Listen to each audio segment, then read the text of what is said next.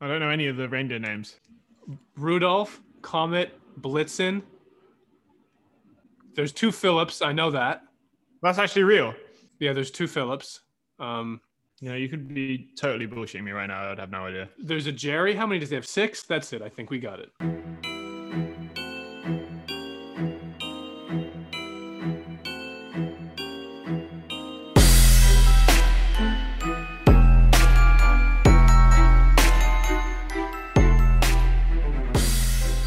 Hello and welcome to Tutu Guys, a podcast about ballet hosted by Adam and Keelan. My name's Adam. My name's Keelan. Thanks for being here. I'm not gonna lie, dude. I'm so pumped today. Yeah. I'm so pumped. Yeah. After our launching, like, oh my god, Yeah. I'm so ready. Yeah, I feel you. This is great. You woke up really early today, though, no? I did, and I wasn't able to fall back to sleep. You know what? It's kind of like Christmas days of old when you're a kid and you wake up at like 7 and you're Mhm. just too pumped to go back to sleep. It was Mhm. one of those. When you woke up, did you have the kind of feeling you have when you when you know you've got a, a good present waiting, and then you're like, oh my god, yes, I finally got the present, or was it just like, oh, I can't wait to get up and do the podcast with my buddy? So, first thing this morning, alarm goes off. In my dream state, I just didn't know what was going on. And then eventually I realized, like, all right, I'm a human being on earth and I need to wake up now. So, that was the first thing. Good realization there. Then I hit snooze. First failure. When I woke up 10 minutes later, the sun had come out and I was like, oh, this is pretty cool. Then I saw the message saying, hey, we're going to record later. And then I got a cramp in my hamstring because I went for a Mhm. run yesterday and I bent my leg and that was a mistake and I should have known that. I learned from it and now I know better. What do you do when you get a cramp? You just stretch it straight away. You just try to do the opposite movement. Yeah. Yeah. All Make the cramp go away. You know, when you, I was actually reminded of how awful the body can feel mm-hmm. when I woke up. Where like your body, you can feel amazing, and like your your mental state, your level of energy can be incredible and elated. Like the human body can feel so great, but can also feel so bad. And I was just reminded, oh yeah, you can feel like garbage. so that's what I felt this morning. But I feel great now. All right. Highs feel- and lows, baby. Yeah, that's that's what you get when you wake up at seven fifteen on Christmas morning. Is you like, oh yeah, right. I just know that uh, at twelve thirty, I'm going to be cooking pancake breakfast for my mother, and that's exciting. Nice. Yeah. Very nice. And then we're gonna we're gonna open prezzies. Mhm. Good. Um, but yeah, Merry Christmas to you. Thank you. Have you opened Mm. any presents yet today? Yep. Anything you want to tell me and the Chess set. listeners? Chess set. What a surprise! Amazing. That's I great. I was so happy. I was so so bloody happy because, of course, uh, was it Queen's Gambit got me back into chess, even though I quit like a, a year ago. Because I was uh, I was getting addicted to it, which I know it sounds like the most ridiculous addiction you've ever heard, addicted to chess, but it's serious. Okay, anything you're addicted to is serious. Agreed. yeah, it was getting in the way of of my life. I was um, just spending lots of time either playing chess or going on YouTube and watching people play chess, and I wasn't doing the things I needed to do. so, yeah, I took like a year off, and then I watched Queen's Gambit, and then I was just like, oh my god, Queen's Gambit is amazing. Like the way it's produced, the storyline, yeah, Every- yeah, it's just amazing. Everyone should watch that if they haven't seen it yet. And if they have, then I'm, I'm betting that they're probably a lot more interested in chess. In which case, if you want to play me on chess.com, just, you know, send an email and I'll play you. I'm around 1400 rating. Yeah, it's a a, chess, chess geek out there. Sneaky sponsorship uh, working. We're actually this episode is sponsored by chess.com. Oh wait, sorry, let me check. Oh, no, sorry, we're not. oh, Um, damn it. I can tell you as somebody who did watch Queen's Gambit, my Mhm. interest in chess beforehand was I think it's cool, but Mhm. I don't feel motivated to play it. And uh, now after watching it, I, I definitely can say I still have no interest in playing. So ah, Okay. Ah, maybe I'm the outlier though. But I do have a really nice chess set here. Really nice. Everything about it is marble. And Mhm. so the chess set altogether is probably like 30 pounds. oh, damn. Which, oh, sorry, for British listeners and Europeans, that's probably like 12 kilos. I don't really know. Yeah, yeah. No, okay. Yeah, um, I know. Pounds are like half, so it's like 15 kilos, I think. Hey Google, how many kilos is 30 pounds? She's not gonna say it out loud. I Yeah, because Siri's better than Google, so I'll, I'll show you how it's done. how dare you? Oh, actually, I don't care. You're probably right. Yeah, definitely. Show me. pounds in kilos. Okay, it doesn't say it, but it's thirteen point six one. 13.6. Hey, that's what I got too. 13.608 actually. So It's I guess. I guess Google is better than Siri. Damn, that's heavy. Yeah. that's super heavy. That's hard to bicep curl, even, even for me. Oh, oh I'm joking. I here. did like three press ups today, and then I realized, like, oh shit, I need to start doing more press ups. well, we can. We could, I was thinking we could do the bring Sally up one like together and like push each other over Zoom. and that would be, yeah. I'm at least now, like talking about the future. I'm very down to do that. Um, Okay. I, I don't know about what happens in the future when you actually call and you're like, "Hey, man, let's let's go." You pumped? We'll, we'll, we'll, Well, let's do it today. Like last thing we do, like when we end the podcast before we shut off the recorder, we'll we'll do some push-ups. Fine. That peer pressure. At least it's good peer pressure. Send us an email. Who do you think is going to do more push-ups based on like absolutely no information? Who's going to last longer doing more push-ups, Adam or Keelan? They saw the description though. They saw that you're you're. they saw that you're a principal and I'm dancer. What does that have to do with it? it means you're probably stronger, right? Eh. Eh. Let's talk a little Christmas. What are your favorite uh, Christmas things? Hmm. Do you have any Christmas traditions, anything like that? Yeah. Okay. So right now I'm in Finland. So this is actually a new Christmas experience. I've never had this before. So I've spent the per- the first how old am I? 24. The first 23 Christmases at home in England with my family, and this is the first one that I haven't been able to go to England. So this year I've actually been doing kind of Finnish, Finishy uh, Christmas traditions and having like different different food, different everything. Um, but when I'm in England, my usual traditions are we have this kind of rota con- conveyor belt of people where we pass along uh, vegetables. So it'll be like one person has to cut uh, cut one side of a Brussels sprout off, the other person has to make an X mark in the Brussels sprout, and then the next one peels it. I mean, it's probably not the order, but that kind of thing. We do that with carrots, peeling, all this stuff. Keep going around until we cook the food. That's usually what we do on Christmas Eve. Sounds like an absolute riot. no. Um, and then we just get uh, drunk.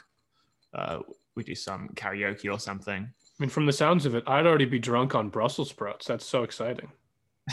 Yeah. And then after that, it's just presents in the morning. And then we just play with our gifts kind of the whole day after that, usually. My family's quite small, so I don't like merge three groups of people together. So I usually just have four people. So it's my uh, my mom, my sister, and my stepdad, and that's it.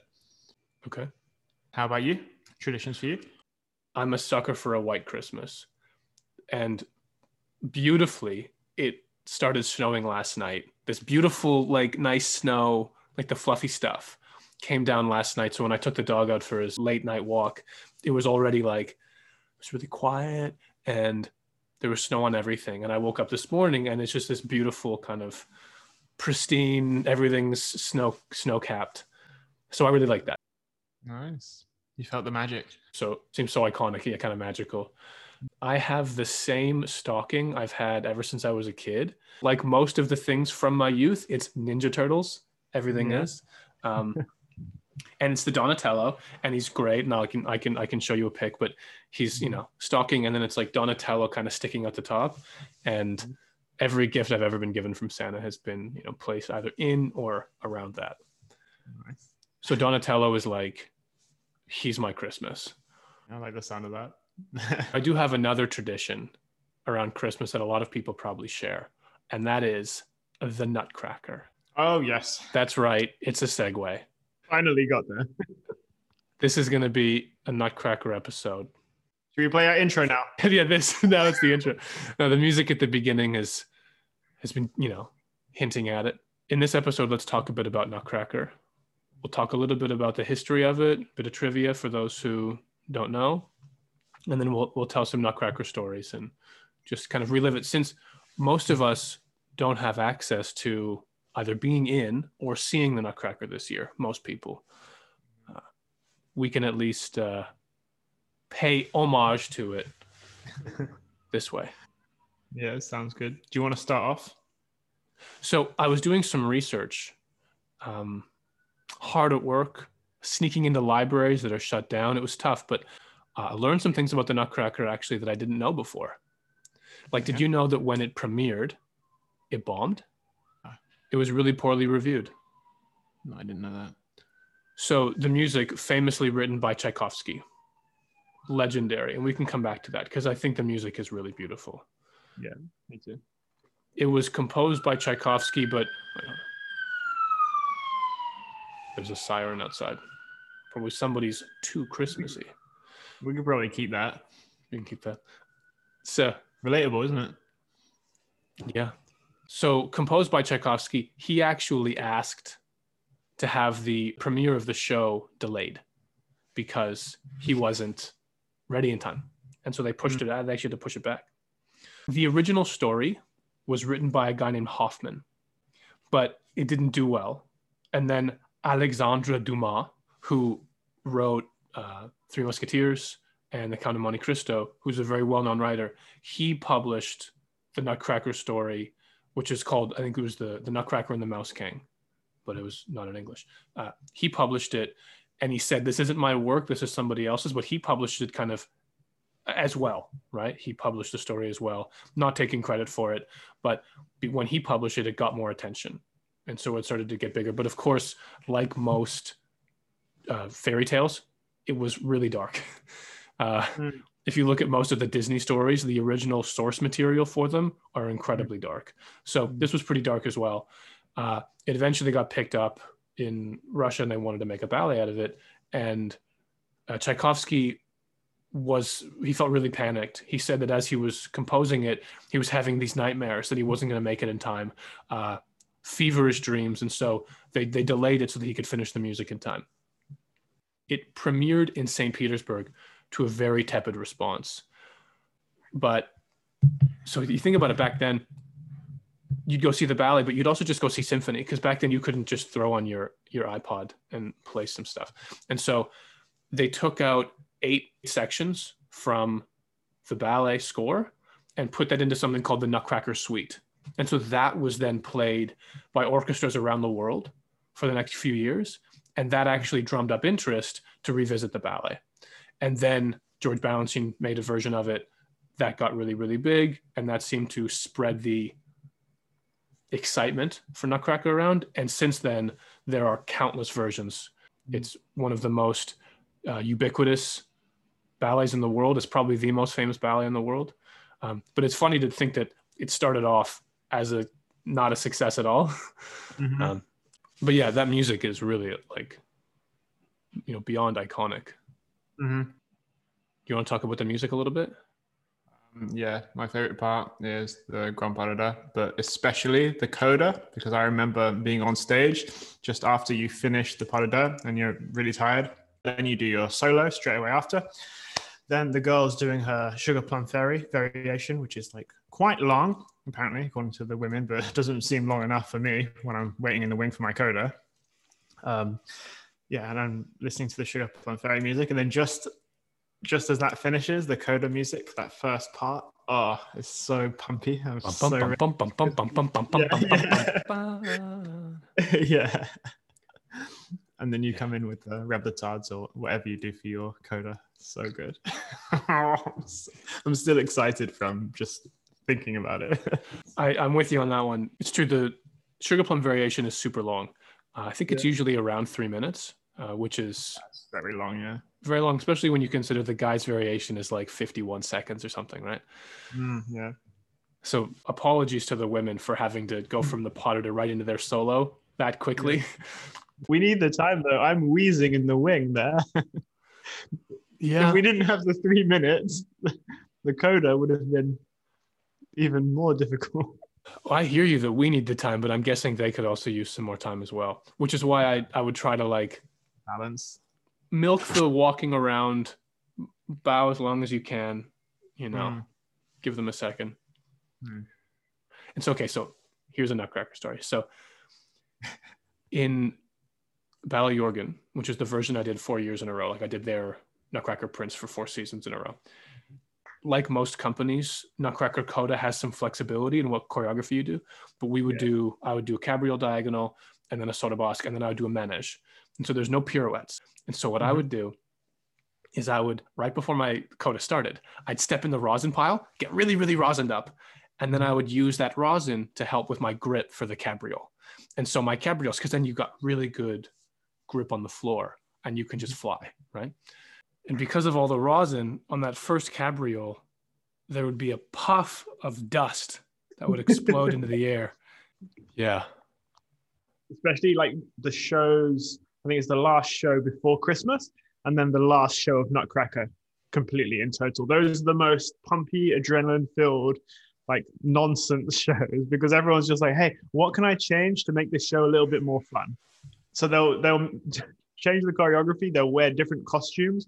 Like I think there was someone i think it was in yeah in this company finnish national ballet someone dressed up uh, we, we didn't do nutcracker last year we did snow queen but it was still kind of christmassy like snow and stuff like this someone dressed up as a circus teddy bear and just randomly danced through the back like tiptoed you know like a Yeah.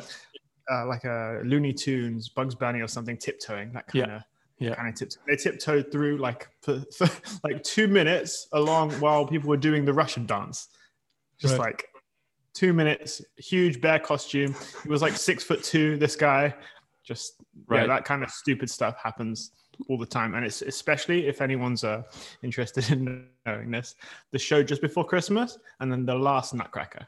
Those are the times to come if you want to see some weird, Yes. um, Agreed. Agreed. Yes. And in Finnish National, you guys have the benefit of lifetime contracts. So you can do that and it's fine. Yeah, no risk. Yeah.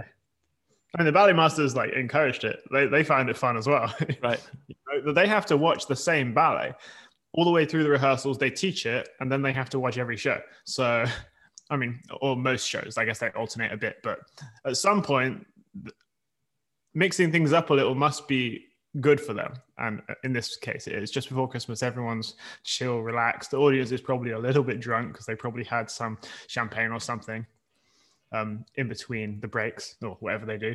Yeah. Can you imagine if somebody in Estonia did that, what Alita would say? She would just scowl a little bit more. Mm, no good, teddy bear. yeah, but then Victor would be laughing. Victor would love it, yeah. It Yeah. would be fine. So I do it for I do it for Victor, yeah. Yeah. Um, and Tom would like it, I think. and Marina would like it too. Marina would be like, "Ooh, nice costume. Where'd you get these?" Yeah. okay, so that so that like you're on record as saying your favorite part of the music is uh, coda, yeah. So specifically the beginning of the coda because of how much it The- pumps you up. Yeah. Yeah. The first, literally, I mean, the, the whole coda is great, but just maybe the first eight counts because that's when my endorphins are highest. Yeah, And then they kind of go down as I get tired throughout the uh, the grand pirouettes, and I'm like, oh god, this is hard. you Yeah, know, that- I got time to, especially if the music's slow and you're doing the double, you're doing the grand pirouettes, and you have time while you're not in the air but on demi pointe doing the double.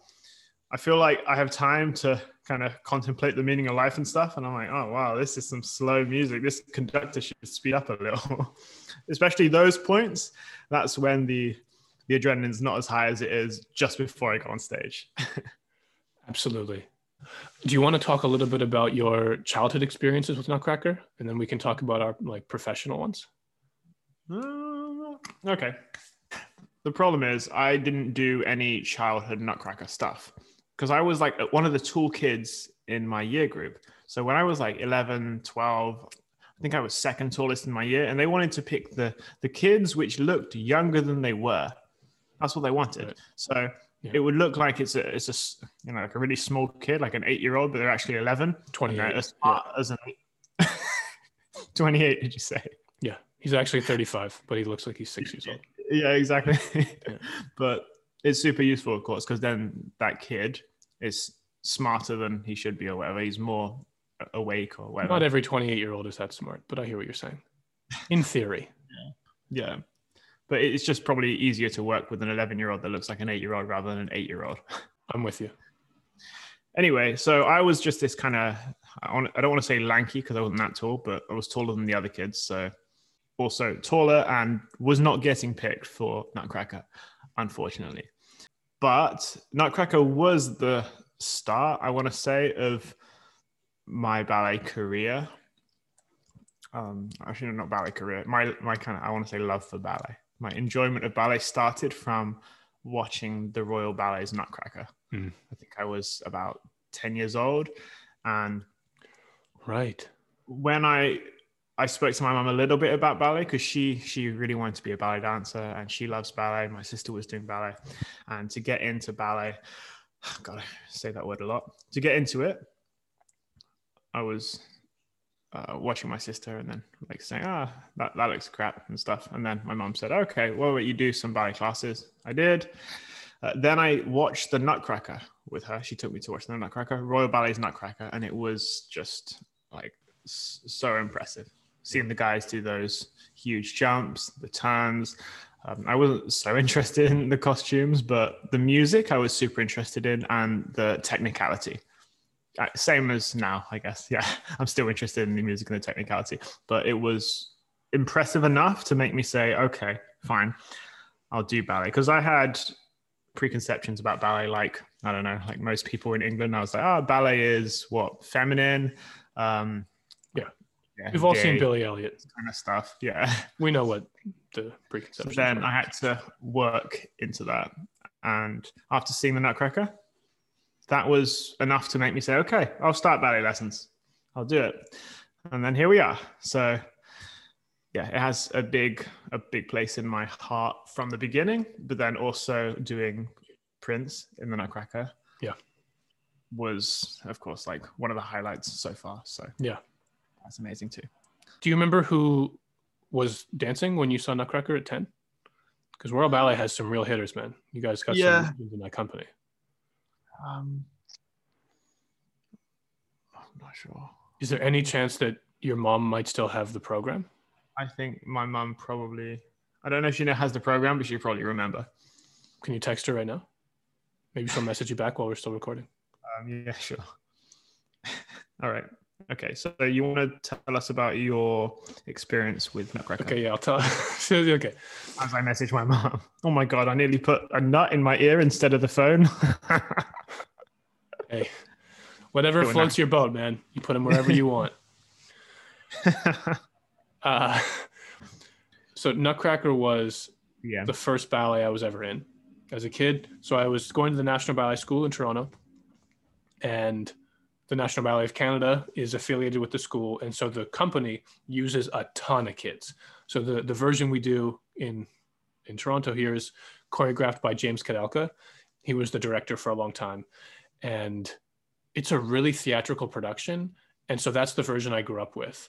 And I will tell you, especially as a kid and for kids, it is so immersive. The, the whole beginning uh, party scene is usually in a house. Traditionally, it's in some, you know, a big home. Mhm. This version is actually in a barn, and uh, there are t- like really tons of kids, and the costumes are really like heavy and and colorful, and um, but so that's the version I grew up with. Are there animals in there? plenty of animals throughout, including my first role in the ballet was Lil Mouse. Now I can I can show you a picture. Really cute costumes, and uh, I actually have a photo with Patrick Chan, who's like world champion figure skater. He used to go to the ballet school. He and I were mice together. One of the first memories I have ever of performing is Mouse and Nutcracker. Did Small Mouse for a couple years. Then my third year, I think I was like eight or nine years old. I got to be a head honcho mouse. And that was a big deal because you're the first mouse that comes out and you Nice. legitimately have a solo on stage. The solo was just run on stage, look at the audience, point your back foot, and then go knock on the beds, and then the other mice come out. But Mhm. straight up, you're nine on stage in front of like over a thousand people Mm-hmm. with this really amazing professional company, and it's just you on stage.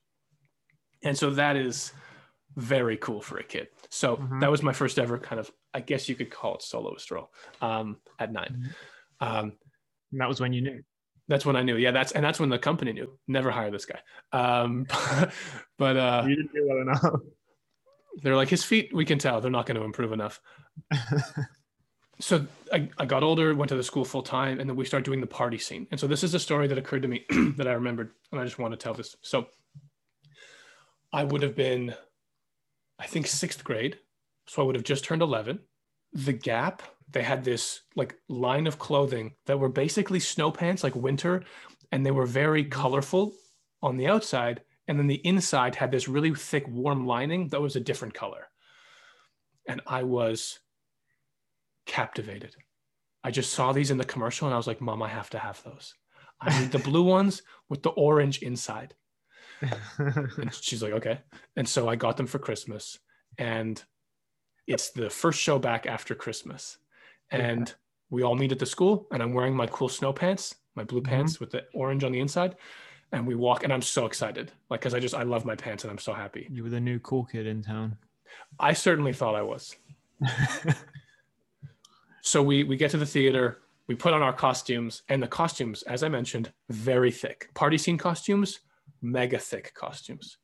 And I I put on my costume, but I thought I'm really excited about these pants. Mhm. I'm gonna leave them on. Mhm. So I put, I put the costume over my pants, Mhm. and we're doing party scene. We're doing all this dancing, and I start Yeah. to get a bit faint. And I'm like, I don't know, guys. Sweating a lot right now. I don't know. I don't know if I'm gonna make it.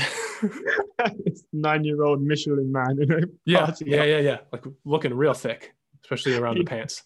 Yeah. And uh, and I don't know if I'm gonna make it. And there's a break between dances. I go backstage and I say to Laurel Toto, who is an absolute angel. She she kind of runs Nutcracker for all the kids. I go to Laurel. She's kind of like a second mom to everybody. And I go to her and say, "Uh, Miss Toto, I, I don't feel so good. I don't I don't know if I can make it. And she's like, Well, what's wrong? And I'm like, I'm just really hot. And I'm like, and I pull up and I'm like, I think it might be these pants. And I pull up my costume and I show, I show the brightest blue pants you've ever seen with the brightest Yeah. orange lining you've ever seen. Yeah. And she doesn't yell at me, which would have been fair. And she's like, Oh, well, we should go take those off and get you back on stage. And I'm like, uh. Okay, okay. And so she kind of helps me up the stairs. I take off the f- snow pants and just wear the costume, and I managed to finish the the act, and it's fine. But I Nice. I love like looking back at that because that's still me. It's obviously I'm a different person now, but I'm also the same guy. And looking back at the logic of an 11 year old saying, even though I'm wearing these under my costume, nobody's going to see them. I Mhm. want to wear them for me. Yeah. And uh, and I've never had heat stroke since then. I've, because I've never thought, hey, you know, it would be a really good idea. Wear my winter clothing under my costume. So that's that's an early Nutcracker memory that is a really sweet memory. That's a good one. One more little Nutcracker thing about when I'm a kid. So the families in Nutcracker, um, they were called, uh, I think it was like rich family, military family, paper doll family, and poor family. And Mhm. I was blessed with being cast in the poor family every year. And so the poor family, they had like the worst looking costumes, like they looked like rugs just thrown together. And Yeah. and they all had red wigs. So they all had like curly red hair wigs and you pin them really painfully into your head and you just Oh. be the sweatiest person you've ever seen. But we had this big table of food. Uh, in this version of the Nutcracker, there's a big table of food Real. most of the food is fake, but one little bowl is full of real food. And it's these like baby cookies. Like, I don't know if you have them in England, but they're called arrowroot cookies. It's kind of like just a simple biscuit. Right? Okay. And so that's real. And in one rehearsal, stage rehearsal, I remember James Kudelka over the mic saying, Hey, poor family, stay by the table, keep eating. Because the point being, hey, if we're trying to make it clear these guys are poor, they should be eating the whole time. Mhm. And I took that note and I never let that note go. And so I was just eating all show, every show. And every opportunity I had to shove a cookie in my mouth, like right before we started dancing, I was doing it. So I was chewing all of first act. So good. Incredibly fun. Really, any opportunity where somebody's saying, no, no, no, I want you to go eat those cookies on stage, I'm going to take it. Mm. Such a beautiful thing. I mean, who wouldn't have milked that though? For sure, I would have. I'd put like three cookies in my mouth and then dance with the cookies in my mouth, like just anything. Yeah, that's actually a really good idea. You had me at milk. Uh, I should have literally milked it and brought some milk with me. Unless I was wearing snow pants and I threw up the whole thing. Yeah. Oh shit! Oh shit! Dropped a nut. You gonna go pick it up? No, no, I, I, I picked it. I got it. Oh, okay. There's these little Finnish cups. I've, got filled it with nuts. Got like 500 grams of nuts here. Got my cashews, sugar, salt cashews, and then are these peanuts? Yeah, I think I've got some peanuts here. Just flexing on how much like like you're you can just afford to buy cashews in Finland, which I assume are like a dollar each or something. Uh, well, someone gave them to me, so yeah, and they probably are pretty expensive, Yeah, It's worth it. It's worth it if it makes you happy. isn't it? I'm with you that the Nutcracker Coda music is awesome and incredibly hype inducing. But I think there's some other cool music that we could talk about a bit too. I, I really think that all the music is great though. Mm-hmm. I mean, that's kind of a like a weak take, but it, it really is. There's a reason why it's so iconic. And like Flowers is, is incredible music. I think that pretty much every time I hear Flowers, I get to I start getting movement in my stomach and sometimes my bowels because right after Flowers is when you enter for the the principal parada. Mm. And so it's still in my my body to just kind of panic a little bit, like, oh, I'm not I'm not in my spot. Mm-hmm. my shoes don't have rosin yet. Mm-hmm. uh yeah i mean the number of times i've heard flowers and thought is there time to go to the bathroom one more time no is uh definitely in the triple digits at this point uh Um, yo, I was going to say something. Like, I should just like cut in. No, I shouldn't. I have to just. Oh, I'll write it down. Fuck, that'll do it. interrupting is also fine just interrupting is harder because of the like because we're not together like if we were together interrupting is easy Mm. uh, Yeah. also you could do this like you could put a finger up and then i'll see it I feel like a, a kid in primary school again, putting that finger up. I mean, you can do you can do this one if you want like whoa, whoa, whoa, whoa, whoa. You know that's illegal in England, right? I didn't know that The, the, the middle, the middle finger and the two fingers illegal. Did you know that not naming your kid Philip is illegal in England? Why are you saying that? It's just like a really British name, isn't it?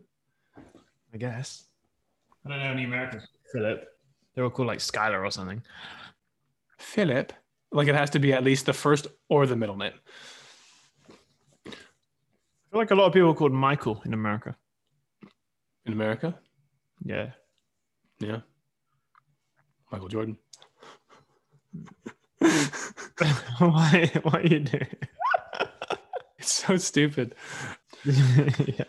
But actually, I, I can't laugh too much because it's early there. And um, when I had a dog for a few days, I had like a, a pet. Was it? It was a half poodle, half Maltese, and I had to interrupt my amazing sleep schedule to make me wake up at like eight thirty.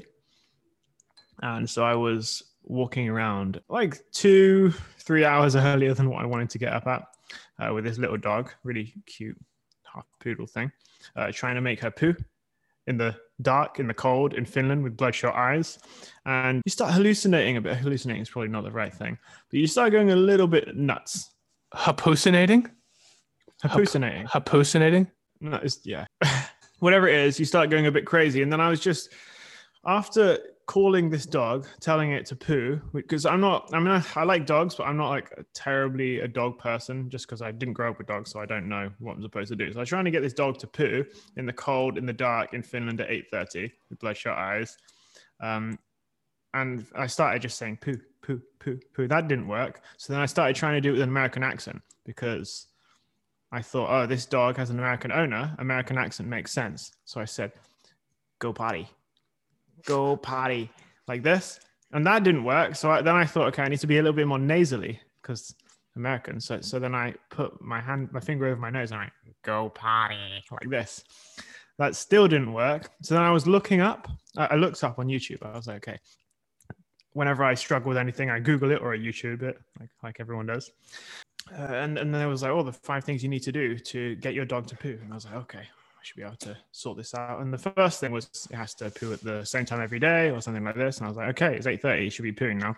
The second thing was you, you should rub the underside of the dog, the, the belly of the dog, counterclockwise or, or something like that, or just rub it.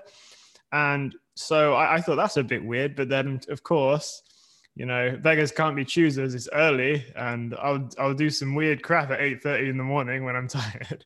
So I got down in the dark and the cold, eight thirty, bloodshot eyes, to try to chase this little dog that clearly didn't want its tummy rubbed when it was trying to. Because I, I wanted to move the stomach around so I could get the dog's, you know, functions flowing. Um, through like grass and mud to try to to to turn the little stomach counterclockwise. And so I don't know how he got here, by the way. I don't know how we got into this point in the story. but anyway, uh, yeah, I tried that and that also didn't work. Oh, Um, I was really But- hoping it would work. yeah, I know. Sorry, I really let you down with that. But then we kept walking, and I started just saying random crap to myself. And the dog, oh, the owner's gonna be really annoyed if I say this, but I'll say anyway. Um, the dog looks a little bit like a potato. It's like small and somewhat round, and she's gained like half a kilo recently. So she, she's not as limber as she once was. She's a young dog, but anyway. Um, and I was just saying to myself, like, if this dog was James Bond, she would say the name is Tato. Po Tato. I said weird shit like this to myself. So I can't judge you Right. because I do it too. All that to crazy say- as well. You understand. Early morning, underslept. Yeah. I like the creativity that you were like, you know what? American accent. You know what? Let's try a regional American accents. Try a Boston. Yeah. Take a That'll do crap. Yeah. Oh my god. Okay. My, my mum just messaged me back. Okay. Oh my so- God. Yeah. Okay, finally. Okay. um Oh, she said it was E&B, not Royal. Wow. You really need to Dun, dun, rethink your entire career. Dun, dun, dun. Yeah, I went to the wrong school. Oh. Oh my god. And she said she doesn't know who the principal was, but it was from E&B. Who was the principal at E&B 10 years ago? You have any idea? I don't know. Was it 15 years ago? I should know. I'll ask someone. All right. Well, that was a letdown. Thanks, Mum. I should call her next time. Yeah. Call her on the show. Get everyone involved. You can call your mum. They can say hi to each other. Yeah. Yeah, sure. Um, okay, well, that's fine. We don't need to know. Um, the point is that they were good enough to inspire you to go and devote your life to a craft. So it's obviously they were quite good. yeah. Um, okay, so do you have any any other standouts aside from the way that that impacts you when you're on stage? Any other music that you think is really beautiful from Nutcracker? Like, say somebody who hasn't heard the Nutcracker has the Spotify playlist Nutcracker songs out, and you say, and they say, oh, "Look, I'm going to listen to one song." What do you recommend? Yeah, that's it. That's difficult because it depends on the mood. Uh, if it's hype they want, then it can be uh, Trepak. The Russian. Yeah, Russian. Yeah, Russian.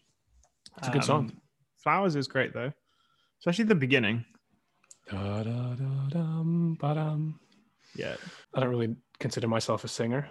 but it's actually pretty useful because then I I remember which part of the ballet is. So that's good. Right. Also, when you were talking before, you said the word tepid, and I had to look it up. I didn't want to didn't want to interrupt you now, but just so if anyone doesn't know what tepid means, it means slightly warm, lukewarm. Did I say tepid? You did, yeah, because it blew my mind. I was like, whoa, I've heard that name, I heard that word before, but not enough to be confident with it. I don't remember. Hopefully, that doesn't happen too much. Otherwise, it'll be like vocabulary podcast too. Um, Loads of people are like, "Oh, idiot! You should know what tepid means." yeah. anyway, it doesn't matter. Um, I guess if I had to pick a half, I'd say the second half the music is nicer. Like it's more legendary. Mhm, Chinese. So I'll just put it out there. I've always said Nutcracker is my favorite ballet.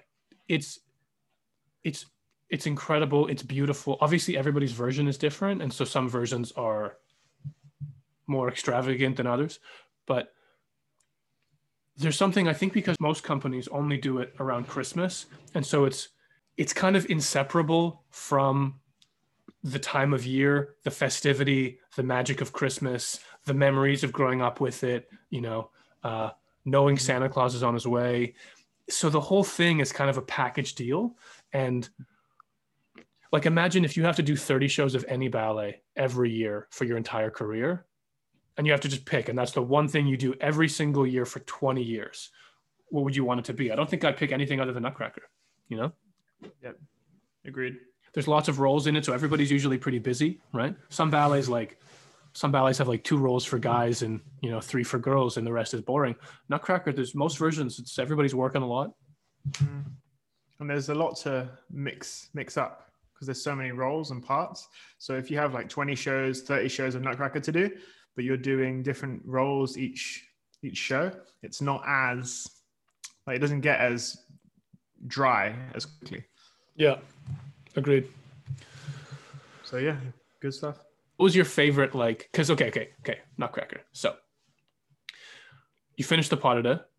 for me that deux is very lift heavy especially at the end and so i Mhm. noticed when i was finishing and we were bowing i was Mhm. noticing like oh my arms feel really weak right now like they feel really tired and that's not Mhm. so common because usually in ballet even though we lift in, in a grand deux, usually my arms aren't the thing that are tired but i noticed in nutcracker my arms were always wiped out. And so even to the point where when I would bow, I kept my arms down because I was like, I need this extra five seconds to just let my arms hang.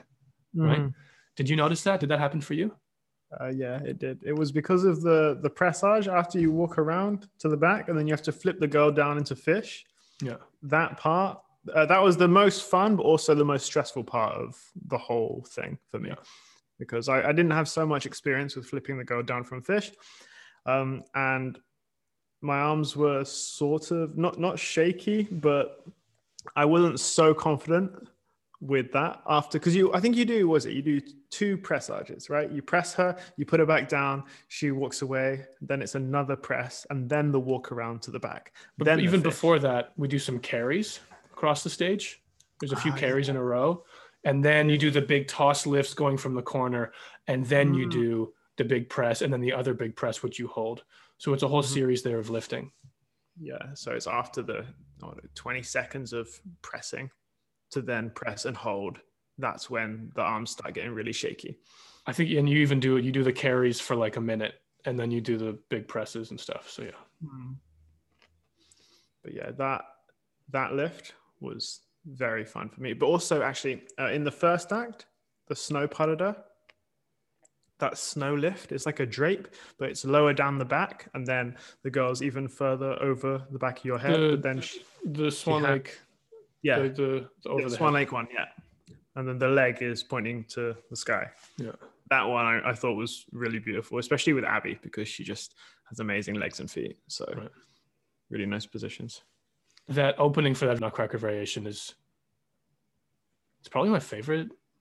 I just think it's so boss when you do the Devil Plays Side Sutanu double tour. I just Yeah. think with the music too, ba-dum, Mhm. ba-dum, ba-dum, and then the changement, that's such a simple but effective beginning Mhm. for a solo. And then the barrel turns, I love. Especially if you nail the double tour. Yeah, that's a given. Yeah. I saw uh, Sergey, he did two doubles like each time. It's pretty hard. Have you tried it? It's in rehearsal, never in a show. I want to do that. I, I think for me, I'd rather just like nail the whole variation all the way through and then add a double double. yeah, true. Rather than having the double double at the start and then getting too tired for the pirouettes and then And then too you- tired for the manège. yeah, exactly. Yeah. Do you have a do you have a preference for how it ends? Because I guess you just did the saut de basque manège every time, but there's the cabriole version, um, like different different. Some people, some companies do the à la secondes with all the pull-ins and stuff like that. Do you have kind of like a favorite version? Uh, I really like the à la seconde pull in one. We did that in school a lot. And I thought it was really fun. You could do that really well. You got a nice à la seconde pirouette. Uh, thank you. I think the key for you would be somehow, and we'll come back to this in a later episode. Just skip class that day, and somehow your à la secondes would work even better. it's because I'd be like relaxed and I would have good sleep. That was only a few times. I think you you just caught me. I don't know, No. maybe like three times. You No. you caught me. No, What do you mean? you, no, and we'll come back to this. But when you were finishing up that last season in Estonia, I didn't see you in class. Like I saw you in class like once, twice a week the last couple months. But then you would just rock out like perfect six pirouettes double tour in the little 15 minute break before rehearsals. And I'd be like, okay, I guess he's fine. Like, I guess he doesn't need it. You know, he's doing better. So, okay. Maybe he's doing class at home. I don't know. no, I wasn't, but I was doing like a, a very nice Pilates warm up, really feeling each each glute multiple times. Oh, hey. Hey, know. I was just ready. Was- wait, I, I, that wasn't so clear. When I say feeling each glute multiple times, Oh, I think I think the audience can imagine what you mean. I think they can picture it. Yeah, I think they're picturing it right now. Just picture Adam feeling his glutes one at a time. yeah. okay, whatever. Okay, they can imagine what they want. Um, okay, so shall we wrap it up? Yep. Do you want to bring us home? Um, yeah, okay. All right. Thank you, everyone, for listening to this episode of Tutu Guys. Uh, it would be great if you could let us know if you have any questions, comments, any of that. Um, email us at tutu guys pod at gmail.com. We'll see you guys next time. Merry Christmas. Merry Christmas, and uh, I'll see you next week. All right. See you, man. Do you have a sense of belonging anywhere? Dance, Just dance. dance.